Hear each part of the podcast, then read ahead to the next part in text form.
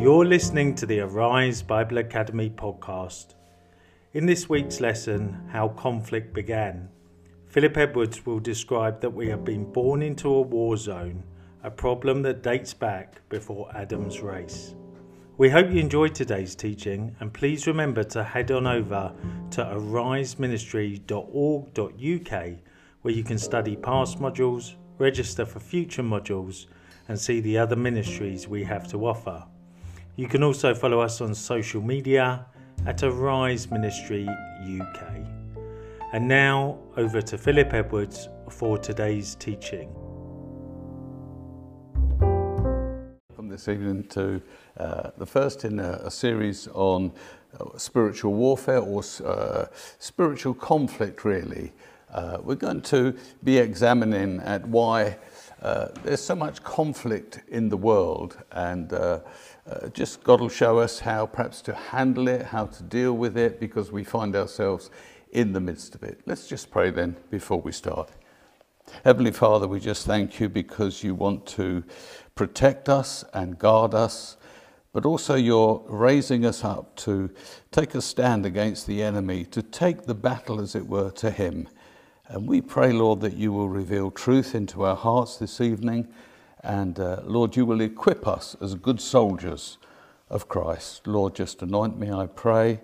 Uh, anoint the ears that hear this, Lord, whether online or uh, in the room this evening, Lord, that we might be more equipped for the battle that you've called us to. We ask this in Jesus' name. Amen, Lord. Well, spiritual conflict. Um, and it's very real, isn't it, around us? We're seeing it on our television all the time with what's happening, uh, you know, in, in Eastern Europe. And uh, yeah, this conflict is slightly different in that it's uh, spiritual and how we're involved in the battle. And yet, what we see happening around the world uh, has a lot to do with uh, what's happening uh, in the nations and how the enemy is, is fighting against the church, really, and fighting against us and seeking to, uh, to destroy God's creation, both in ourselves and in the world. Life seems to be full of conflict, full of struggles, uh, full of war. There's always been war. And in God's word, it says there will always be war. There will be wars and rumors of wars until Jesus comes. So this world won't end in peace it'll end with war and it'll continue, I believe, right up to the end. We see conflict and struggle in every sphere of our life. We see it in the home, we see it in the workplace, we see it in our churches, in the nation, and like I was saying, we see it in the world today. We sort of accept it now as normal. Isn't that strange?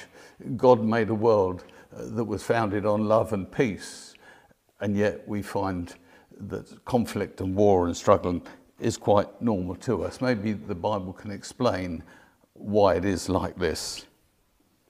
When we look at the New Testament, we see that uh, Christians will encounter warfare, they will encounter conflict continually in their life day after day. Sometimes there's a little rest from it all, but then it flares up again. Uh, sometimes it's prolonged and sometimes it's short. It said of even of Jesus, it said that Satan left him for a season. Uh, he will be back. And that's the same in our life. Sometimes we find ourselves in the midst of a conflict, everything goes peaceful, and then something flares up again in some sphere of our life. It seems as well that the spiritual battle that's going on, it spills out into the physical, natural, and we're warned not to uh, engage, as it were, in a struggle with flesh and blood, but engage in the battle with the spiritual. See what's going on behind, what is causing the, the upset in our families, in our homes, in the place where we work. Is there a spiritual force at work here? Usually there is. It seems that the two go hand in glove. When there's a problem you're facing in the natural, there are spiritual forces at work here. And of course, as soldiers of Christ, the attack is against us. Is to destroy our testimony or to pull us down or to call us to feel defeated, as it were. So conflict is part of the Christian life. Let me read you this verse from 2 Corinthians 10 3 to 5. For though we live in the world, it says, we do not wage war as the world does. The weapons we fight with, so it's assumed you're going to fight. Uh, the writer here says that these are the weapons you're going to use, so he doesn't think for one minute we're never going to be involved in a conflict. The weapons we fight with are not the weapons of this world. He says, on the contrary, they have divine powers to demolish strongholds to demolish arguments and every pretension that sets itself up against the knowledge of God, and to take captive every thought and to make it obedient to Christ. The language there is obvious, isn't it? It talks about war and weapons and fighting and demolishing and strongholds and taking captive. Uh, it, it, it's just here we are. Paul sees it very clearly, and we need to see it very clearly as well. The scripture doesn't put us on the defensive. Scripture like this puts us on the offensive. These are the weapons you have, he's saying. You have to take your stand and you have to come forward and challenge the enemy. So often Christians just sit back and wait till the enemy comes and then they offer some uh, reaction against him, the encouragement here is to go for the enemy. He says, We wage war. He says, The weapons that we fight with, we demolish, we take captive. See, there's the sense of being offensive and not defensive in this war. And where is the battle? Again, there's a clue in this, the, these couple of verses here. It talks about arguments and pretensions and knowledge and thought. That's all up here, isn't it? That's what goes on here. Arguments and knowledge and thought. And so, what the enemy seeks to do through deception and, and other forms, he comes to take strongholds and, and make us so we can't resist him. We can't fight back. He deceives us, he, he intimidates us, uses fear extensively to bind us up so we don't take the offensive to him. As I say, we shouldn't be waiting for his attack. We should take the attack to him. The purpose of this story is series of talks really is to encourage all who hear uh, and understand what we're talking about to come to a point where you take the offensive to him sometimes we look around and the church seems so weak in the world, as though it's, it's losing the battle, as it were. It's diminishing numbers and Christians not being strong. And it's perhaps we've been lulled into a, a, a false security, really, that it's, it's not really a spiritual battle and people aren't really interested. The Word of God doesn't say that. We have to come out onto the offensive. Paul writes to Timothy. He refers to him as a soldier. Remember 1 Timothy 1:18. He says, "Timothy, my son, I give you this instruction in keeping with the prophecies once made about you, so that you so that by following them you may fight the good fight. He has no doubt in his mind. This young, uh, young man, Timothy, who he was established as a pastor in uh, a number of churches, and he says, Listen, you need to be strong and fight the good fight. You need to have courage. You need to have efficiency in the fighting. And you need to be able to uh, size up your target and, and strike at it. You know, Paul says about running the race to win, and he also talks about fighting and making every punch land where it's supposed to. Don't waste your enemy flailing your arms around so you don't, you don't bring a blow against the enemy in the authorized version, it doesn't use, uh, it doesn't say fight the good fight. It says war a good warfare. I like that. It's a lovely expression. It's like we're called to warfare. Make sure you have a good war if you're going to, you know, of course that means you're going to win if you have a good war. And again to Timothy, he says this in 2 Timothy 2, 3 and 4. Endure hardship with us like a good soldier of, Christ Jesus. No one serving of, as a soldier gets involved in civilian affairs. He wants to please his commanding officer. We see this language all the way through now. You're thinking, well, was, was Paul a, a, sort of a military man? We would expect military people to talk in this, this term. It would be the metaphors they would use. But he wasn't, was he? He wasn't a military man at all. He was a religious scholar. And so you can say, well, if he's talking like this, it's more than just, you know, a metaphor. There's truth, there's reality in this whole thing of being called to a battle, to a spiritual conflict. In that last uh, uh, quotation I gave you there, he makes certain assumptions here. He says, um, as a minister of the gospel, Timothy, uh, sorry, as a minister of the gospel, Timothy is a soldier. He's a soldier. You know, we used to sing that hymn, didn't we? Stand up for Jesus, you soldiers of the cross. We don't sing hymns like that anymore. Uh, we've moved on to uh, another genre of singing. But yeah, the idea that he is a soldier. A soldier cannot live, he says, uh, a civilian life. You can't do it anymore. Once you enlist, you're a soldier. You've changed your identity, who you are, the way you think about life. And once we come into the kingdom, it's not, oh, it's so lovely now. We can just relax and be at rest, and we're Christians, and we're going to heaven one day, and everything's going to be wonderful. That's not true. You've enlisted in an army. And so Christians are really surprised that they find themselves in the middle of a battle. And I want to say, well, just read the Bible. It's there on every page. We've been enlisting and we've been called to battle, called to fight. The Christian life involves warfare, he says to Timothy. War, a good warfare. And of course, we all know that verse in Ephesians 6 and 12. It says, For our struggle is not against flesh and blood, but it's against the rulers, against the authorities, against the powers of this dark world, and against the spiritual forces of evil in the heavenly realms. We struggle. The metaphor here is taken from the Olympic Games. Again, if you go back into the authorized, it doesn't say, uh, for we struggle, it says, uh, for we wrestle. We wrestle against these things. Interesting when you think about wrestling. Wrestling is a sport where you're in close contact with the, the opposition the whole time. It's all about outwitting and they don't stand like in boxing a distance away from another and they, they step back all the time. Wrestling is not like that. Wrestling is you get in there and you grapple and you hold and hold and fight and hold until you pin the person down. That's what Satan's doing, you see. He's pinning us down, he's, he's trying to make us ineffective.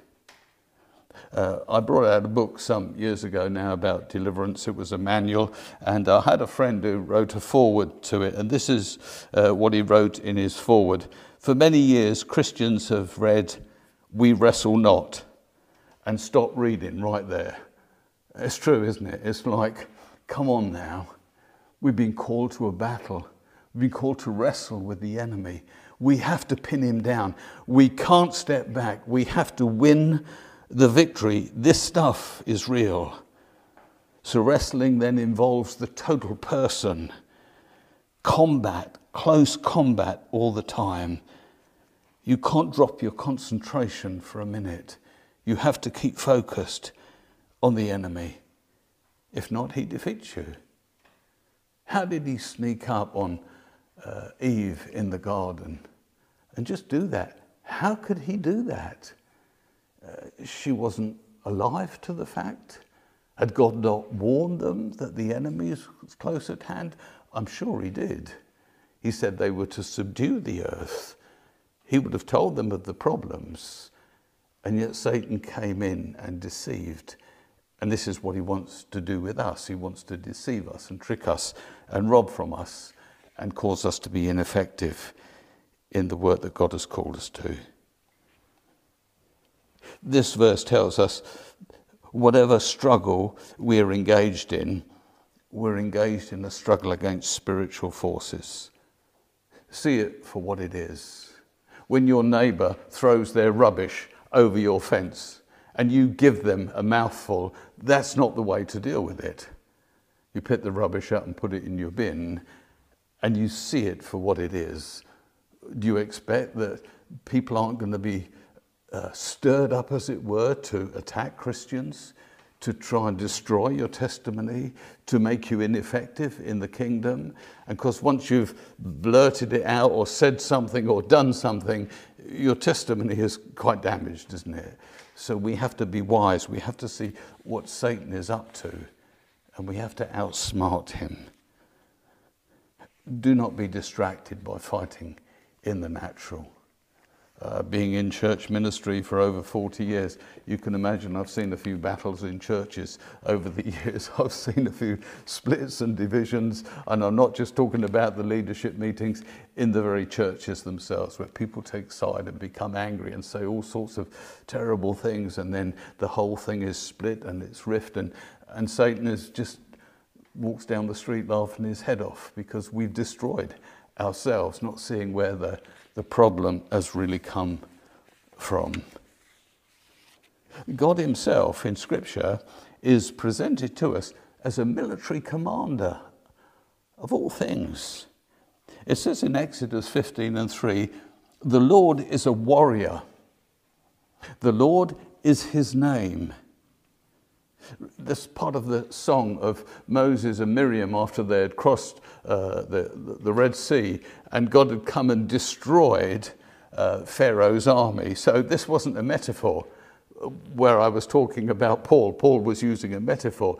This writer here isn't using a metaphor. Uh, when they were singing that song, Moses and Miriam, and saying, uh, The Lord is a warrior, they actually meant that he was. He came to destroy the enemy. Joshua in 5 and 13 and 15, it says, Now, when Joshua was near Jericho, he looked up and he saw a man standing in front of him with a drawn sword in his hand. Joshua went up to him and asked, Are you for us or for the enemy? Neither, he replied, but as the commander of the army of the Lord, I have now come. Then Joshua fell face down to the ground in reverence and asked him, What message does my Lord have for his servant? The commander of the Lord's army replied, Take off your sandals, for the place where you are standing is holy. Who was this one who came to Joshua? Um, we're led to believe it couldn't have been an angel because an angel wouldn't have allowed someone to go face down on the floor and revere him. But he was a messenger. Some say it was a, a, theophany. It was one of those appearances of Jesus in the Old Testament. Some people believe in these and, and some people don't, but it was, he was special. He wasn't an angel, and he calls himself um, the commander of the Lord's armies, he said. I'm the commander of the Lord's armies. And of course, he says, Take off your sandals, for the place where you're standing is holy. That's the same thing that God said to Moses, remember all those years previously when he stood before him. He said, You're standing on holy ground. So I have every reason to believe this was a, theophany. It was Jesus appearing and uh, saying, I've come. I've come to lead the battle. That's what we want Jesus to do, isn't it? Come and lead us. Lead us against the enemy. Lead us against the foe. Lead our churches. Come and be the commander, as it were, so we can take the battle to the enemy. The third I've got here is in Psalm 24 and verse 8.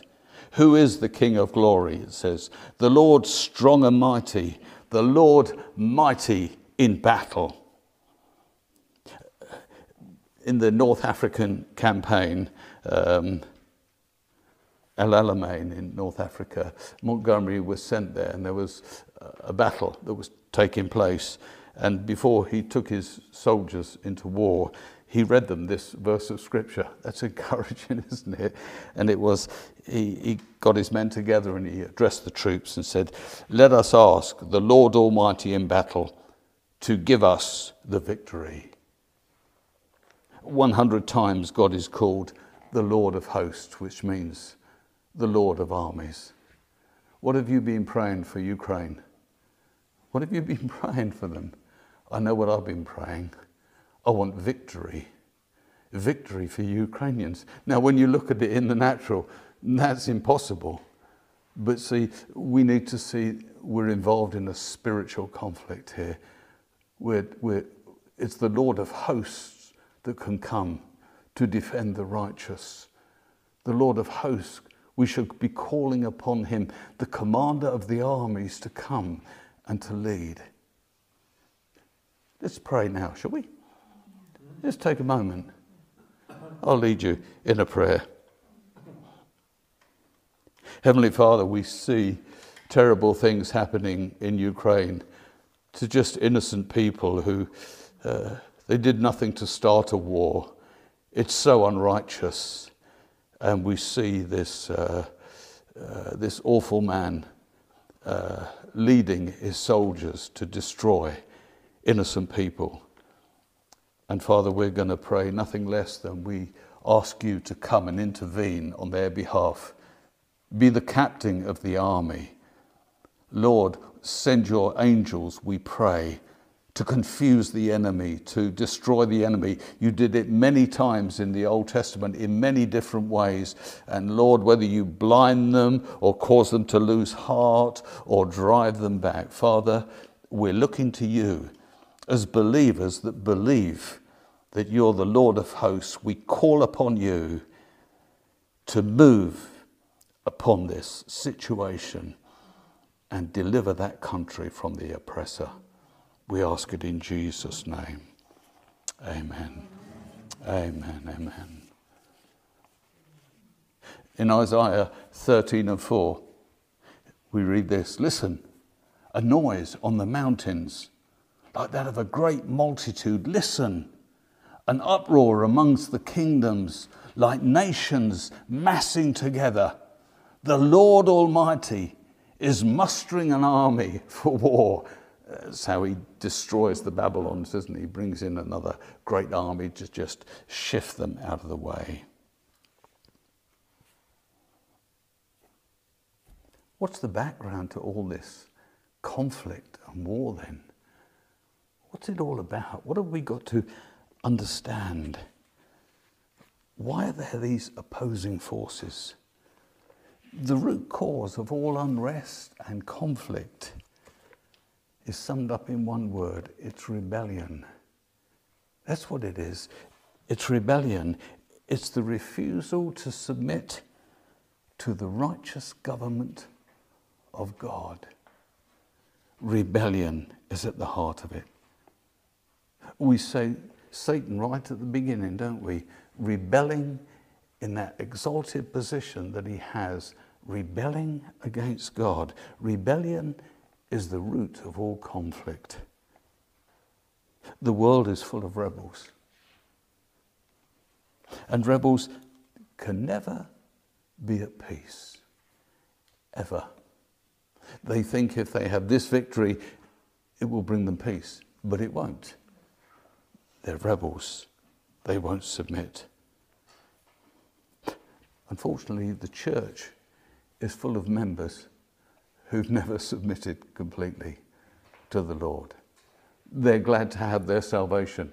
They're pleased to be saved. They're glad to receive the grace of God, but they haven't submitted their lives, as it were, wholly to God.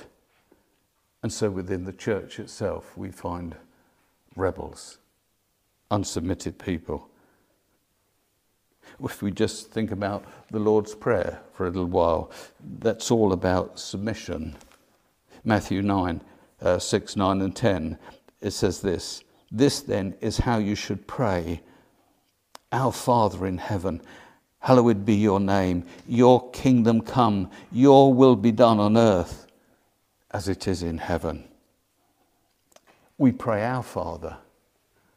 We're in this together we shouldn't be fighting against one another. We have a common enemy, but it causes us to be fractured and to argue amongst ourselves and be divided and split and, and, and build our own empires. And no, our Father It's together.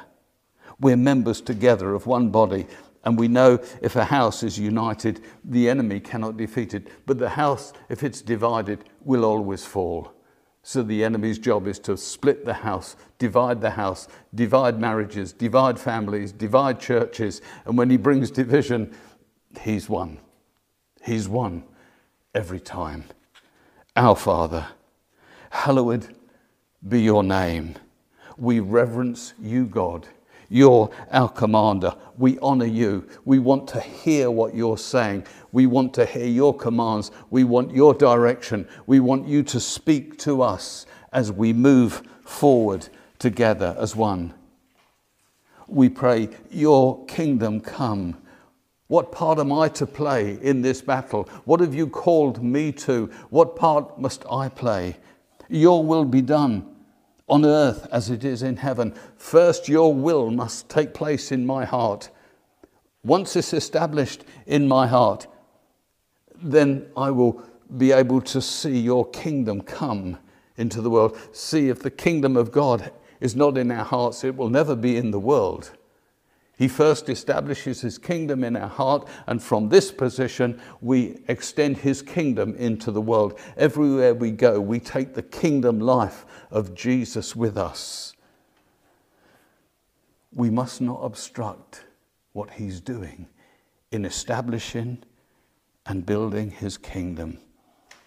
See, it begins with each one of us.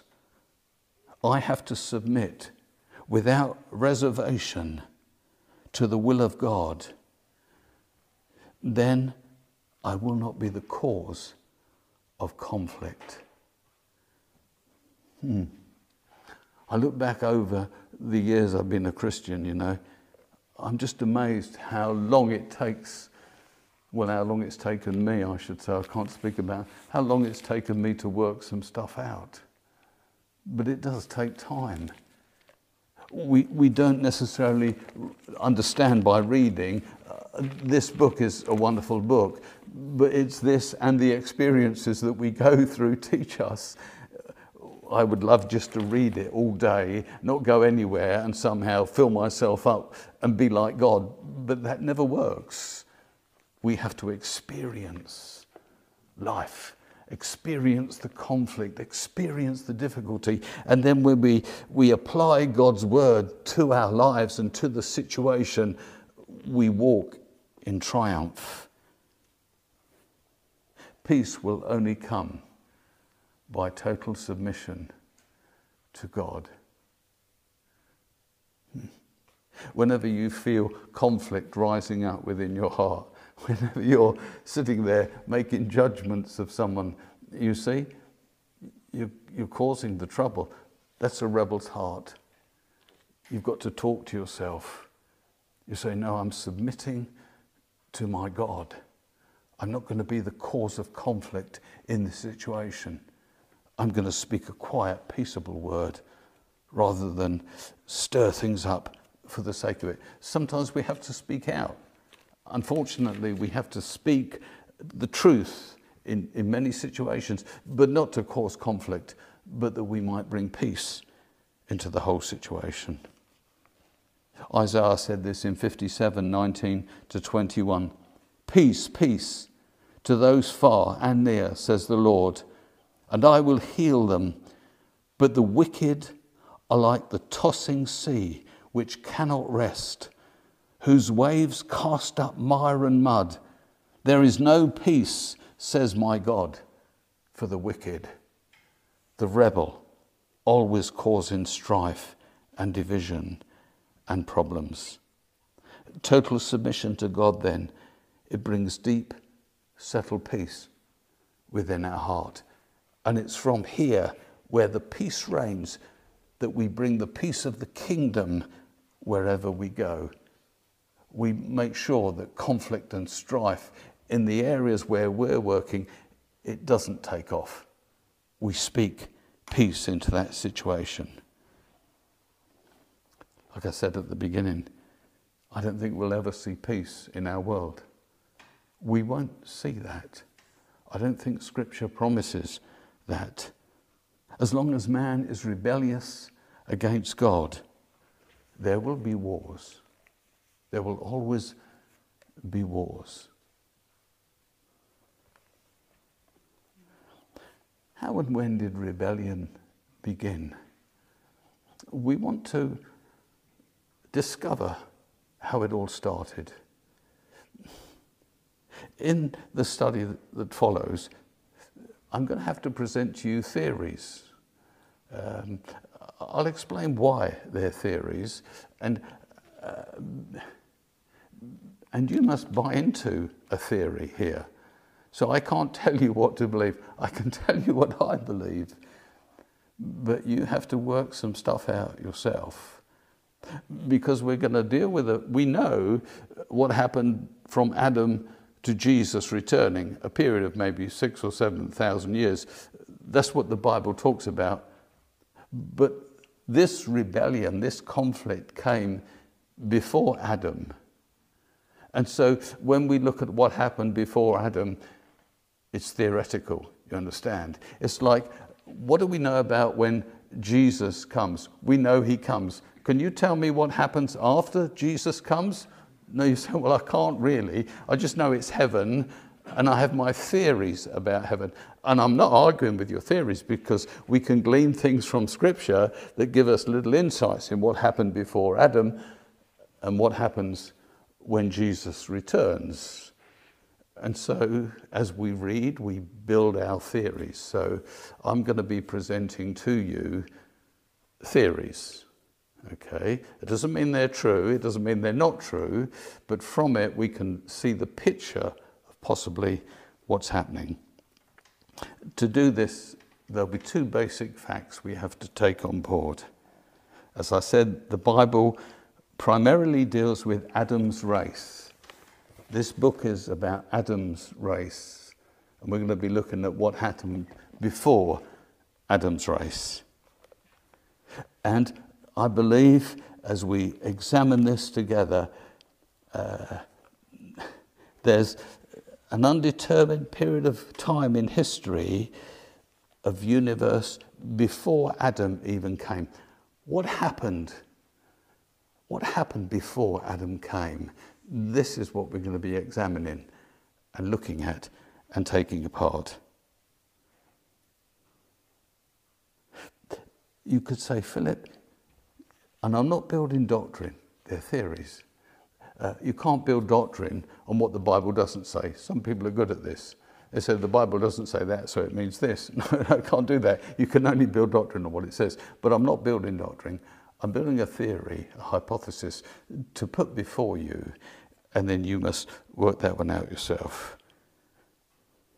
Jesus came to save Adam's race. Jesus called himself many times the Son of Man, which means the Son of Adam.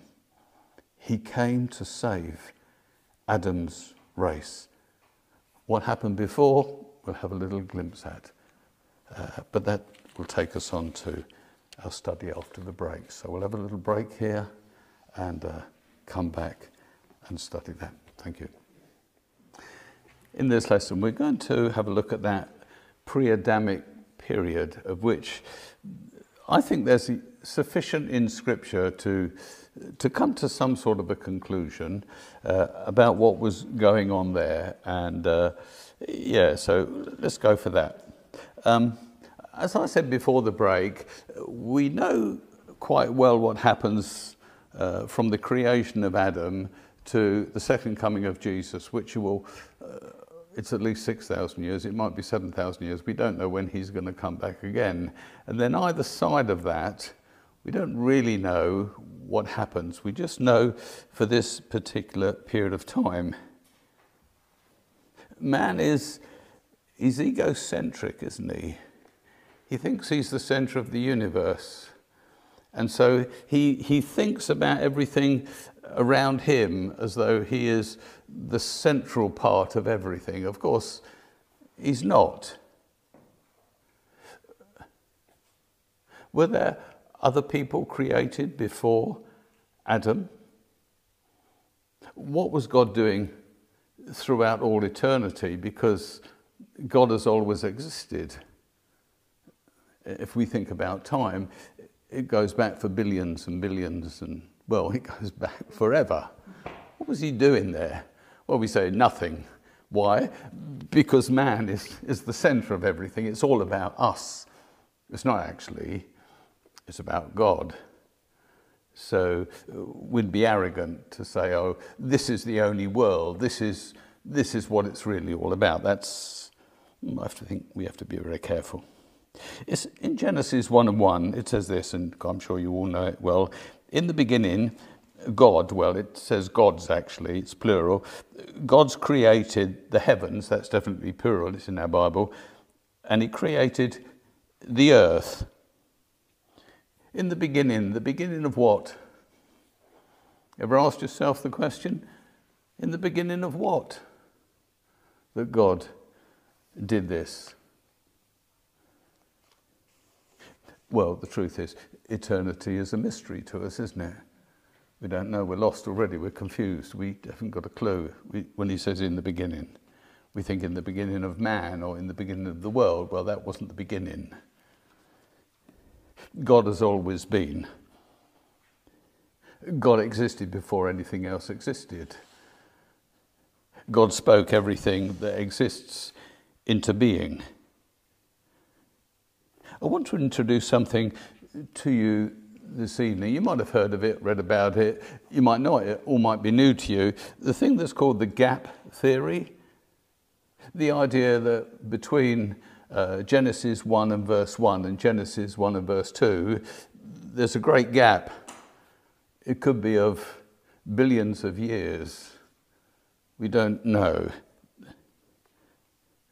It's a theory don't be upset with the word theory, because as I said before, if we go beyond before Adam, we get into that realm of theory, and if we go the other way into the next world, we get into the realm of theory. I've got some ideas of what the next world will be like, but it's only a theory, it's only what I think. Uh, this has a bit more strength to it, strength of argument to it.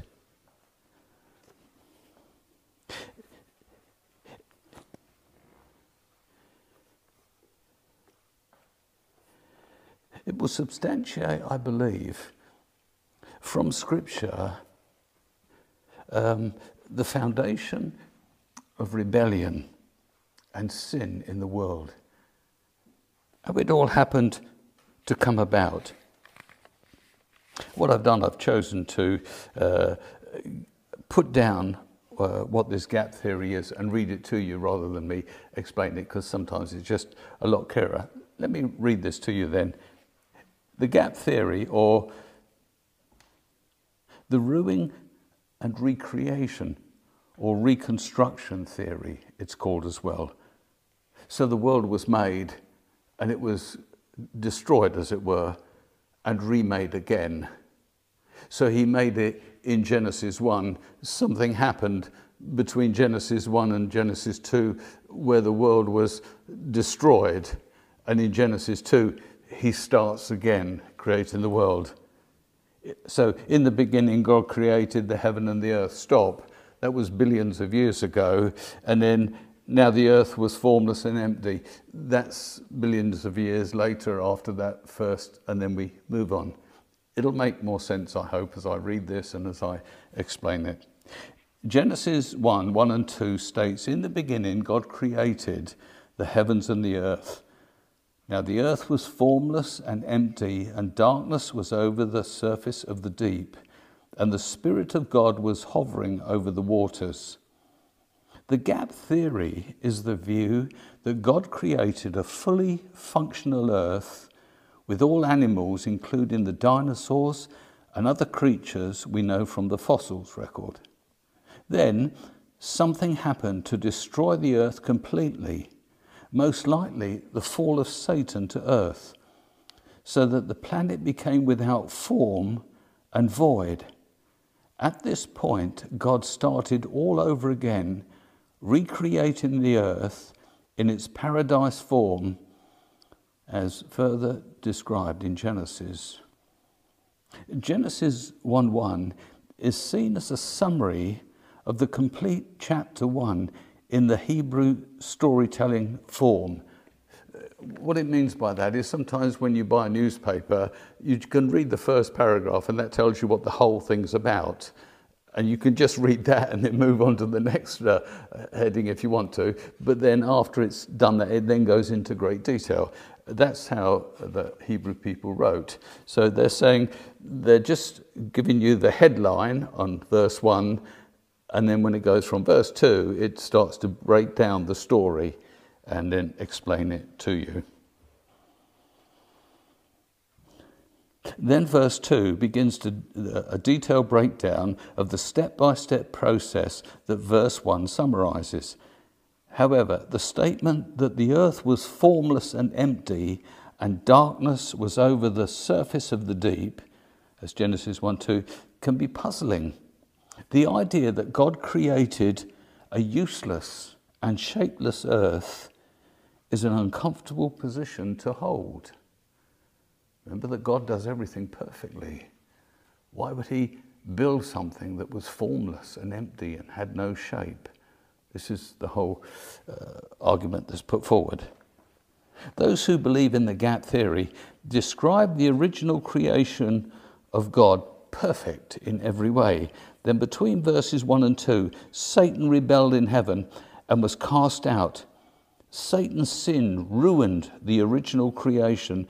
That is, his rebellion brought about its destruction, and the earth was reduced to its formless and empty state ready for the reconstruction. The length of time involved, the size of the gap is not specified, but could have lasted millions of years. Of course, Satan must have fallen before Adam did. Otherwise, there would have been no temptation in the garden.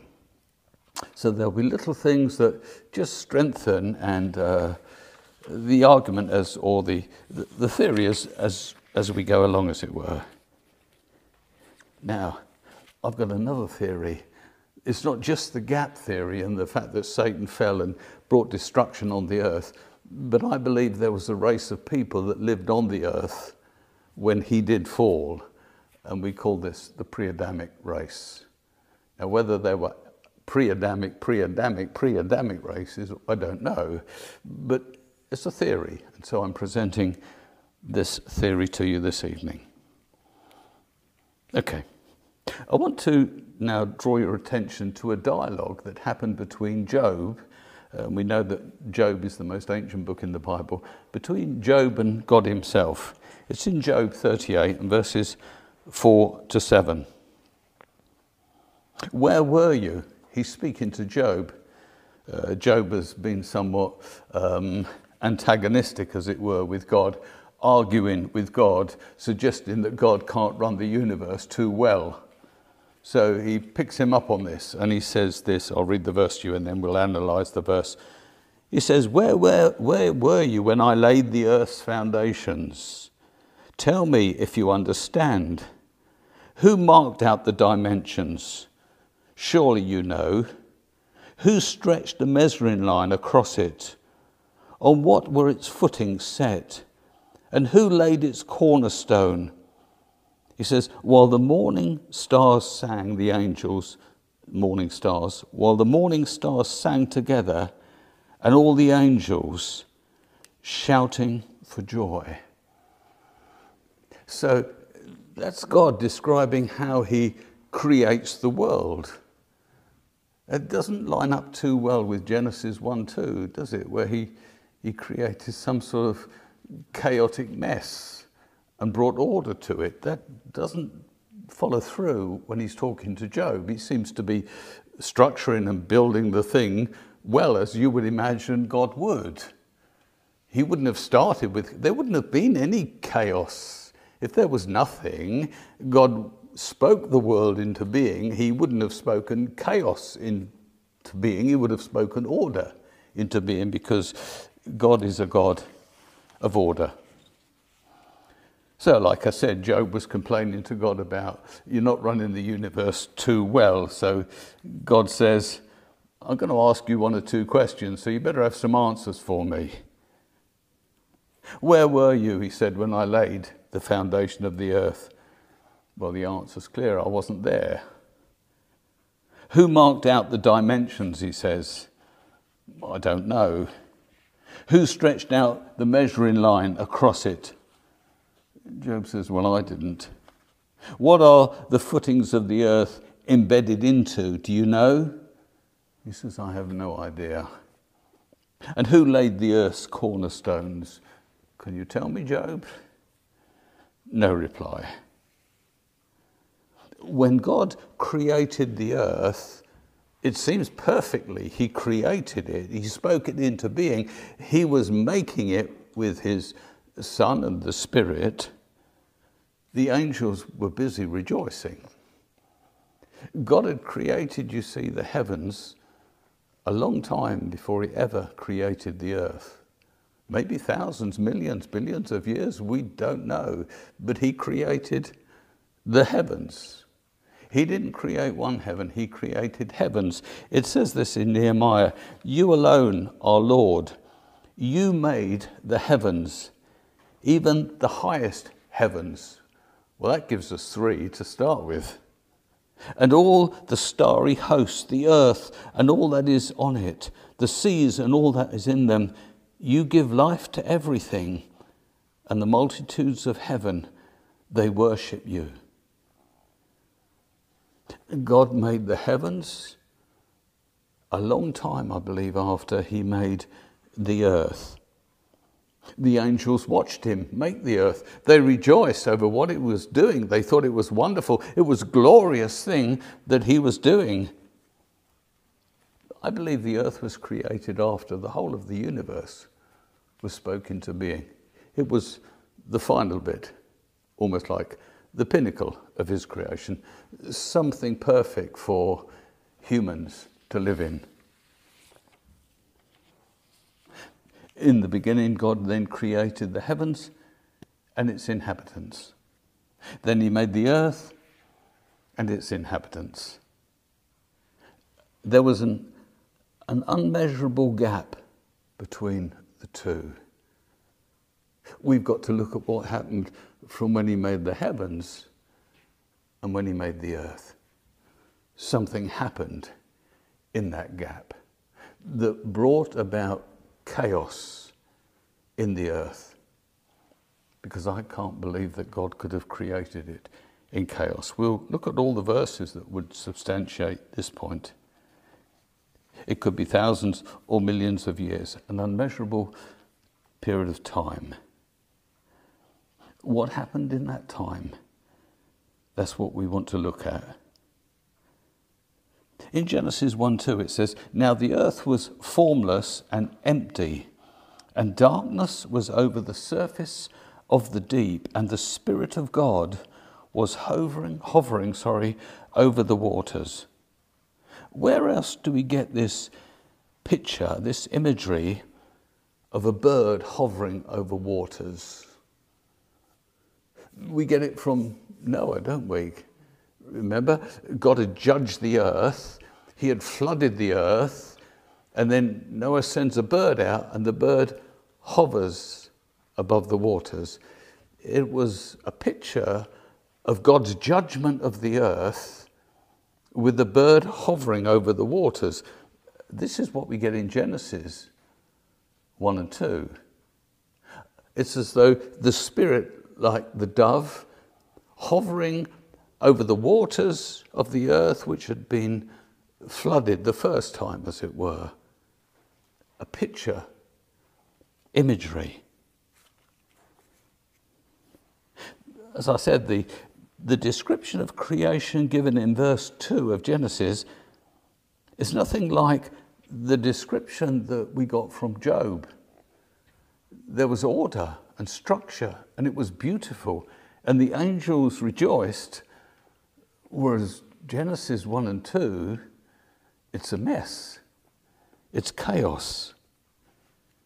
He's laying a foundation, he's marking out the dimensions like a brilliant architect. He knows all the, the scientific understanding of what's necessary, everything to a fine detail as he creates the earth. He lays its cornerstones, and all the time the angels are singing and rejoicing in what God is doing. It's a description of the earth.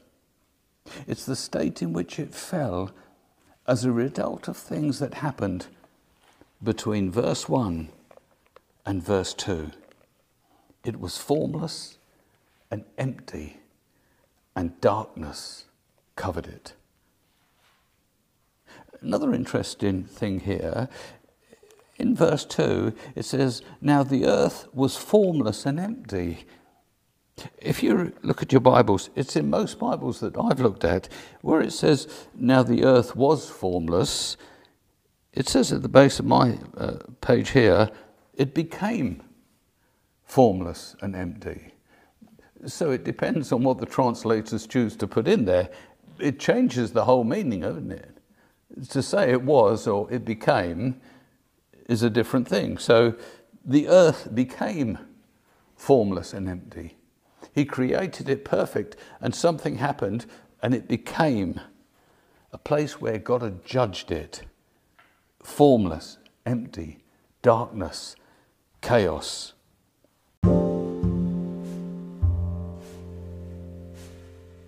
You've been listening to the Arise Bible Academy podcast.